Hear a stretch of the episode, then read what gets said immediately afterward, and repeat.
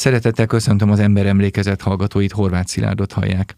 Ma a vörös terrorról beszélünk, más szóval mondjuk az embertelenségről fogunk beszélni. Olyan embertelenségről, amelyet egy embertelen eszme nevében követtek el, és talán erről is beszélünk az elején Bíró Aurél történésze Budapest főváros levéltárának munkatársával, akinek jó napot kívánok. Jó napot kívánok. Hogy az eszme volt -e eleve rossz, vagy az emberek, akik képviselték, rosszul képviselték az eszmét, mit gondol erről? Az eszme eleve rossz, hiszen diktatúráról beszélünk, Kumbéla szavaival élve, ez egy proletár diktatúra volt a visszaemlékezéseiben, a könyvében leírta.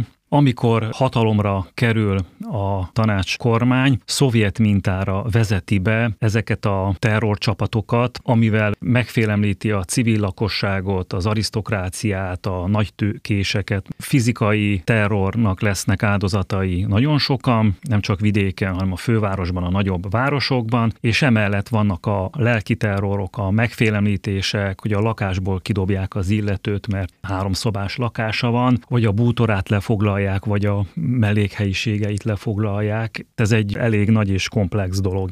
Kikre terjed ki ez a terror? Azokra, akik gazdagok, mondjuk a nagy tőkés osztályhoz tartoznak, vagy nagy birtokos osztályhoz tartoznak, vagy pedig ennél szélesebb azért a kör, mondjuk vidéken, vagy akár a munkásosztály körében is? Jóval szélesebb. Nyilvánvaló, hogy az elsődleges cél, akik magukon hordozták, vagy magukban hordozták azt a keresztény nemzeti elkötelezettséget, ilyen lehetett a tisztikar, a történelmi egyházak, mindegyik, és persze az arisztokrácia, a nagypolgárság, de ugyanúgy a vidéki kereskedő réteg, hiszen tudjuk, hogy egyszer akasztották föl a papot és a kereskedőt. Mindenki, aki nem értett egyet velük, Mondja, hogy a történelmi egyházak. Ebbe beleszámíthatjuk-e az izraelita felekezetet is? Azért kérdezem ezt, mert éppen a terrorcsapatoknál és hát a tanácsköztárságnál is nagyon gyakran elhangzó és nem alaptalan vált, hogy zsidó származású a vezetőiknek tekintélyes része. Az izraelita felekezettel is ugyanolyan viszonyban vannak, mint mondjuk a katolikus egyházzal? Így van, tudunk olyan kijelentéseket, és ezt a könyvemben publikáltam is, ahol gyalázzák a zsidó személyeket, azért azt se hagyjuk figyelmen kívül, hogy Cserny például református volt, tehát és a terrorcsapatnak egy jó része valamelyik keresztény felekezethez tartozott, de ezek nem gyakorolták a hitüket. Tehát én azt mondanám, hogy egy hitehagyott gerinctelen társaság volt, hiszen ilyen gőggel, ilyen arroganciával, kéjjel gyilkoltak, ez nagyon embertelen akkor tehát az, hogy ők zsidó származásúak voltak, vagy az, hogy református származásúak voltak, vagy katolikus származásúak voltak, a tetteik szempontjából semmiféle relevanciával nem bír, mert hogy ezt a hitet, az ő zsidóságukat, magyarságukat, reformátusságukat, katolikusságukat ott hagyták valahol a múltban? Igen, itt olyan emberek vannak, akik meggyőződésből hisznek egy kommunista eszmében, amely távol áll a nemzettől, a családtól, a hazától, Istentől, és sorolhatnánk, ne felejtsük el, hogy az első lépésük az, hogy a hittant betiltják, a nemzeti himnuszunkat betiltják, a nemzeti zászlót ronynak tartják, és ezt ki is jelentik, a nemzeti hősöket gonosz embernek titulálják. Legyen Szent Istvánról szó, vagy Hunyadi Jánosról, itt nem lehet különbséget tenni. Egyformán gyűlölnek mindazt, ami magyar és nemzeti. 2021-ben történik ez a beszélgetés közöttünk. Nagyon nehéz nem arra gondol, hogy mi történik most Nyugat-Európában, mi történt Amerikában, a szobor döntések, stb. stb. Mintha ez ugyanaz a folyamat lenne, mint ami 1919-ben Magyarországon már egyszer szerencsétlenségünkre lejátszódott. Igen, nagyon úgy néz ki. Mm, történészként nem kell erről semmit mondani, nekem van egy benyomásom minden igen, esetre. Igen. Milyen formái vannak ennek a terrornak? A terroron érthetjük azt is, amikor lőnek, amikor akasztanak, amikor Igen. megkínoznak, amikor elüldöznek, amikor kidobnak a lakásból, és még mi mindent. Kezdjük a legegyszerűbb részt, amikor polgári családokat vesznek elő, és túlszul ejtik, hiszen potenciális személyek lehetnek, hogy esetleg egy ellenforradalmi mozgalomban részt vesznek. Apát, fiút elviszik túlszulejtik, menet közben akár összeverik, meg is ölhetik, de elviszik az országházba, és ott tartják őket fogva. Van a másik eset, amikor egyszerű lakógyűlésen Az egész ház ugye lent ült, és az akkor kinevezett gondnok kijelentette, itt főleg a férfiakat kell érteni, hogy aki nem lép be a vörös hadseregbe, azt a terroristákkal agyon fogja lövettetni, illetve elveszi az élelmiszerjegyeket és a ruhajegyeket, mivel ezeket ő osztotta ki. Tehát már itt is megkezdődik egy megfélemlítés, ugyanezt történik az iskolákba, egy iskola gyűlésen, ahol szintén van egy kinevezett iskola vezető, és ott is egy politikai megbízott hasonló módon jár el a tanári kar előtt, esetleg egy iskolai ünnepségen az ott résztvevő gyerekek és a szülei előtt. És persze a legdurvább, amikor válogatás nélkül embereket ölnek meg és lőnek bele akár a Dunába, vagy akasztanak a templom előtt. Tudjuk nagyjából a számokat? Vári Albert, a későbbi királyi főügyész írt erről egy könyvet, ahol 590-600 főre tette az áldozatok számát, de valószínű, hogy ez a szám ez jóval nagyobb. Mitől tudjuk ezt valószínűsíteni? mert kerülnek elő újabb és újabb nevek, akiket korábban nem ide soroltunk, vagy soroltak. Én is találtam egy-két olyan szemét, akiről nem tudtuk, hogy ennek a terrornak lett volna az áldozata. Azt se felejtsük el, hogy már a tanácsköztársaság előtt az őszi rózsás forradalmat követő időszakban a részek katonák, a csőcselék lövöldözései nyomán emberek veszítik el az életüket. Itt van előttem egy könyve, Proletár diktatúra Krisztina városban, ez a címe, és az alcím Gyilkosság az ünnepi körmenetben. Hogy történt ez? Provokációnak volt a része. Az úrnapi körmenetben történt ez. Először a budai várban volt egy provokáció, megzavarták a körmenetet, Pár nappal később Krisztina városban is megtartották a körmenetet. Ekkor nem egy vasárnappon tartották meg, hanem más időpontban. Erre a hívek már nagyon készültek, hogy lesznek rendbontók, és ellen fognak állni. És az érdekesség az, hogy nem csak katolikusok vettek részt, hanem protestánsok és izraelita felekezetűek is jelen voltak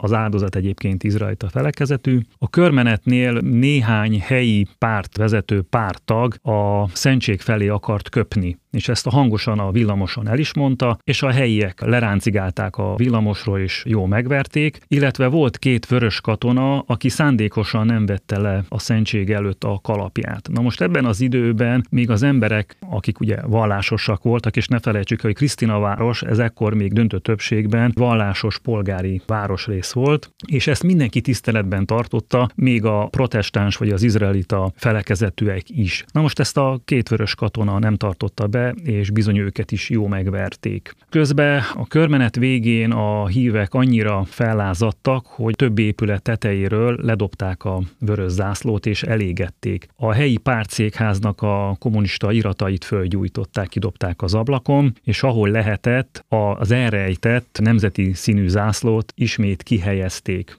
Aztán elkezdték énekelni a himnuszt, többször is, de addigra a különböző irányokból megérkeztek a helyi vörösőrök, a környező utcában volt egy kis őrszoba, illetve a várból kaptak erősítést, és legvégül pedig a cserni emberei értek oda, tehát gyakorlatilag hermetikusan lezárták az egész teret, és az a, személy, aki botjával hadonászva énekelte a himnuszt, azt egy vörös őr agyonlőtte. Másnap meghalt a Rókus kórházban, ekkor már maga a hatalom próbálta kivizsgálni ezt az ügyet, többeket elvittek, jó megvertek, a terroristák ugye fölvitték őket az országházba, mert ekkor az országházban székelt a Cserniféle terrorcsapat. Hát ez egy elég szomorú történet az országháznak. Igen, igen, igen, a felsőháznak a bizonyos szegmenseit foglalták el, a felelősöket is lefogják, de a diktatúra bukása előtt szabadlábra kerülnek és elmenekülnek, és amikor jön a felelősségre vonás, ugye augusztus után a rendőrség, illetve az ügyészség újra előveszi az ügyeket, nem mindenkit tudnak elfogni, mert külföldre szöknek, elsősorban Ausztriába, illetve a különböző fogolycseréknek köszönhetően a Szovjet-Oroszországba mennek ki, és ott gyakorlatilag eltűnnek a szemünk elől. Illetve hát a nagy részük gondolom, hogy majd aztán a sztálini tisztogatás támadásnak áldozatául így van, esik. Így van, így van. Mint egy így van. furcsa igazságtételként. Így van, így van hogy miért nem lett véresebb, mert a helyi hatalom több vért akart, azért nem történt meg, mert a központi hatalom el volt foglalva Ludovika és a monitor lázadása. Pár napon belül történtek ezek az események, és emiatt nem lett nagyobb vérfürdő. Többször említette itt a Cserni különítményt. Ha a vörös terrorra gondolunk, akkor az a kifejezés jut eszünkbe, hogy Lenin fiúk. A Cserny különítmény a Lenin fiúkhoz tartozott? Cserny Józsefet, amikor ugye letartóztatják, a kihallgatási jegyzőkönyvben megtalálható az a mondat, hogy Kumbéla megbízásából én voltam a Lenin fiúk vezetője. A terrorcsapat kifejezést egyébként valószínűleg Vágó Bélától, ilyen népbiztostól ered innen tudjuk, hogy ő vezette, és ezt ő el is mondja, és nem csak a saját terrorcsapatának a tagjait, a működését írja le, hol voltak ezek az épületek, hanem azt is elmondja, hogy az embereinek egy jó részét kölcsön adta Samuelinek, aki híret hóhér volt, és ugye ő a jó kis pulman kocsiaiban ült, és járta az országot, és ahol megállt, hát ott rekviráltatott, illetve akasztatott az volt az úgynevezett vörös hadseregnek a forradalmi törvényszéke, ahol minden ítélet nélkül embereket gyilkoláztak később emiatt, hogy Cserni mindent elmondott, árulónak titulálták, ezért nem találkoztunk ugye Cserni utcával, vagy Cserni térrel, míg Samuelivel, akit nagy valószínűséggel vagy agyonlőnek, vagy ugye öngyilkos lesz, ő egyfajta mártírja lesz ennek a rendszernek, és róla számos utcát fognak majd 45 után elnevezni. Budapesten is egy hosszú, szép, széles utca Igen. viselte Igen. a nevét. Nem tudom, hogy ma még viseli-e. Nem, nem. Már az az utca nem, de hogy másik utca Magyarországon viseli-e, mert azért felfedezünk olyan utcaneveket, hogy kérdéses, hogy még kell-e viselni az utcának azt a nevet. Cserny leírja a működésüket, azt, hogy kik voltak ők, mit tettek, milyen kapcsolataik voltak. Ezt egy kicsit nézzük akkor meg az ő leírása alapján.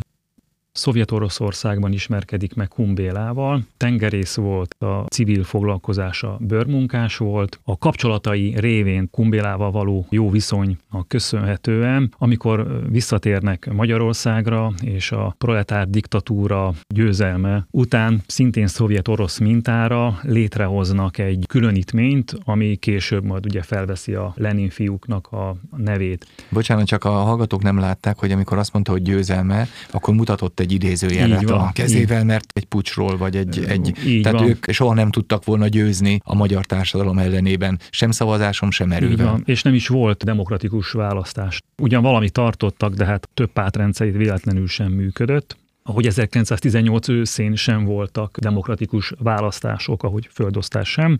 Térjünk vissza a Lenin fiúkhoz. Kezdetben a Falkmiksa utcában egy tengerész laktanyában jönnek össze egykori tengerészek, Cserinek a régi ismerősei, vagy akik az első világháborúban harcoltak. Valószínűleg ez az épület nem felel meg nekik, és fölmennek a várba, az a mai hadtörténeti múzeum, akkor ugye laktanya volt, az a Nádor, vagy Ferdinánd laktanya, akkor olyan körülbelül 40 emberrel áll fel, három szobát bérelnek, ez kicsinek minősült, és Gábor Mózes, illetve Vágó Béla rekvirál egy főúri palotát a Terész körúton, a Batyányi palota, ez egy házasság kötőterem most a hatodik kerületé. Ott körülbelül 200 fő gyűlik össze, Cserni mellett egykori harcostársai is itt fognak vezető beosztásba kerülni, Pap Sándor, Bertóktól kezdve Bonyhádi Tiborig, tehát akik gyilkosságokat fognak végrehajtani. A körükben lesznek szláv ajkúak is, elsősorban mai ukrán és orosz területről származó személyek,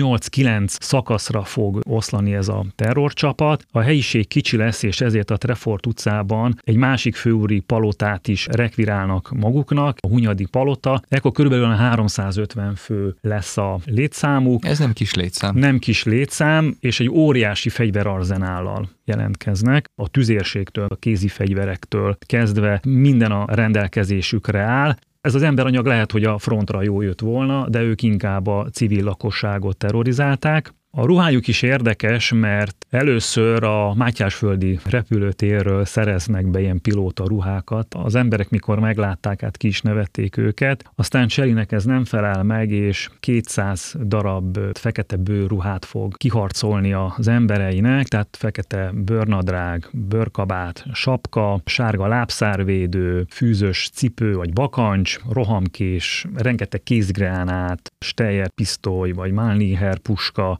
szuronnyal, ez elég megfélemlítően fog hatni, amikor megjelennek egy-egy akciónál, nem csak éjjel, hanem napközben is. Elfoglalják az épületet, szöges drót, géppuskát tesznek az épület elé, a muníciókat belül helyezik el, illetve a pincébe, de nem csak itt fognak állomásozni, hanem a szovjet házhoz is kiküldik őket, ugyanis a népbiztosok ugye szállodában, a Hungária szállóban helyezik el magukat, tehát nem a nép közé mennek, hanem bizonyos nagypolgári, sőt egyik leggazdagabb és legszebb Dunaparti ingatlanban fognak helyet foglalni. Ide is küldenek ki terroristákat, őrzik az épületet, a bejáratot, az emeleteket, sőt a tetőtéren is lesznek, valamint Kumbélának körülbelül 15 embert küld Cserni, de mellett ugye az országház körül is járőröznek, illetve a forradalmi törvényszék elé a Markó utcába is küld Cserni terroristákat. Azért azt is tudni kell, hogy önkéntes alapon léptek be vannak írnokok, vannak telefonos személyzetek, civil ruhában vannak a szakácsok, az élelmiszert egyébként egy nagymező utcai épületből, szintén rekvirált épületből hozatják, tehát elég jó módban vannak ahhoz képest, hogy nagyon sokan a városban ugye éheznek.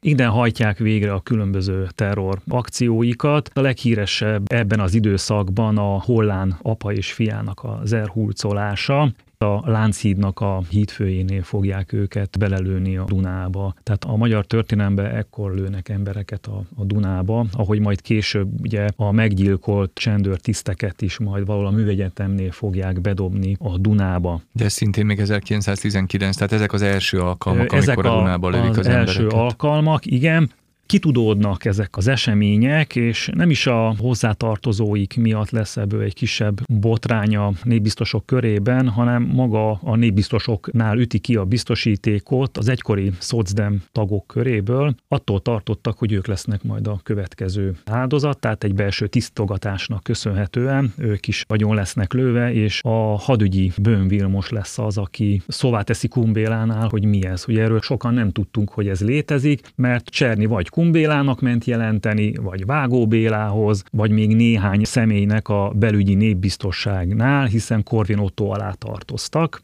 Május 10-e környékén a gödöllői főhadiszállásra kell menniük teljes menetfelszereléssel, és ezt Böhm ki is jelenti, hogy ha nem jönnek, ő fog menni. Ekkor felszámolják a Lenin fiúkat, a nagy részüket a frontra küldik, van, aki megszökik bőrruhástól mindenestől, van, aki ott marad őrszolgálatot adni, körülbelül 40-45 fő megy ugye az említett országházba, a főrendi házba, a maradék pedig Kumbélánál marad, mint személyes őrszolgáló.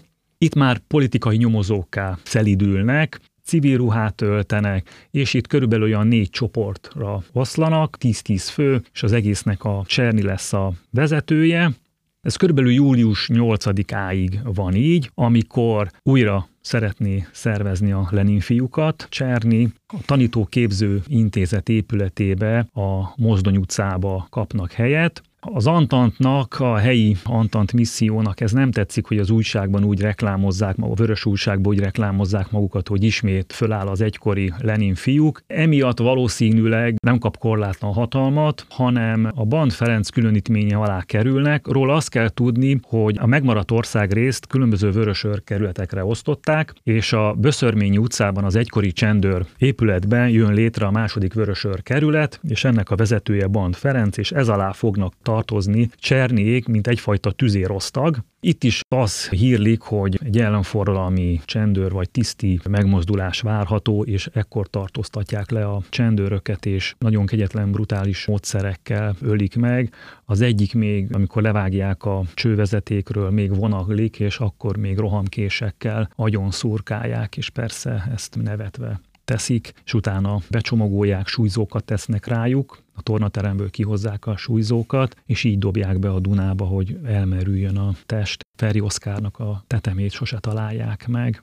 És amikor már érzik, hogy vége lesz a diktatúrának, feloszlik a csapat, és aki tud, megszökik, akik nem azokat letartóztatják, Csernit a nyugati ország határnál kapják el, és hozzák föl Budapestre, mire már Budapestre jön, addigra már a román csapatok megszállják a fővárost, és az új közigazgatás, az új, régi új hatalom azonnal letartóztatja, kihallgatja, és mindent beval, azt hiszi, hogy ezzel megúszza, de az év végén jó pár társával együtt halára ítélik is felakasztják. Köszönöm a beszélgetést. Felfoghatatlan szinte, hogy mi visz az embert ilyen kegyetlenségre, bármilyen nézetrendszer is legyen, bár hát itt a nézetrendszer beleve az osztályharcban bele van kódolva. Dzerzsinszki ezt úgy fogalmazta meg, ugye, hogy nem nézzük, hogy mit tettél, hanem azt nézzük, hogy ki volt az apád meg az anyád. Igen. Hát ezt tökére vitték itt. Nagyon szépen köszönöm a beszélgetést. Köszönöm én is. Kedves hallgatóink, az Emberemlékezet mai adásában a Vörös Terrorról beszélgettünk Bíró Aurél történésszel, Budapest főváros levéltárának munkatársával. Ha tetszett a műsor, keressék továbbra is az Emberemlékezetet. Köszönöm, hogy velünk tartottak. Horváth Szilárdot hallották.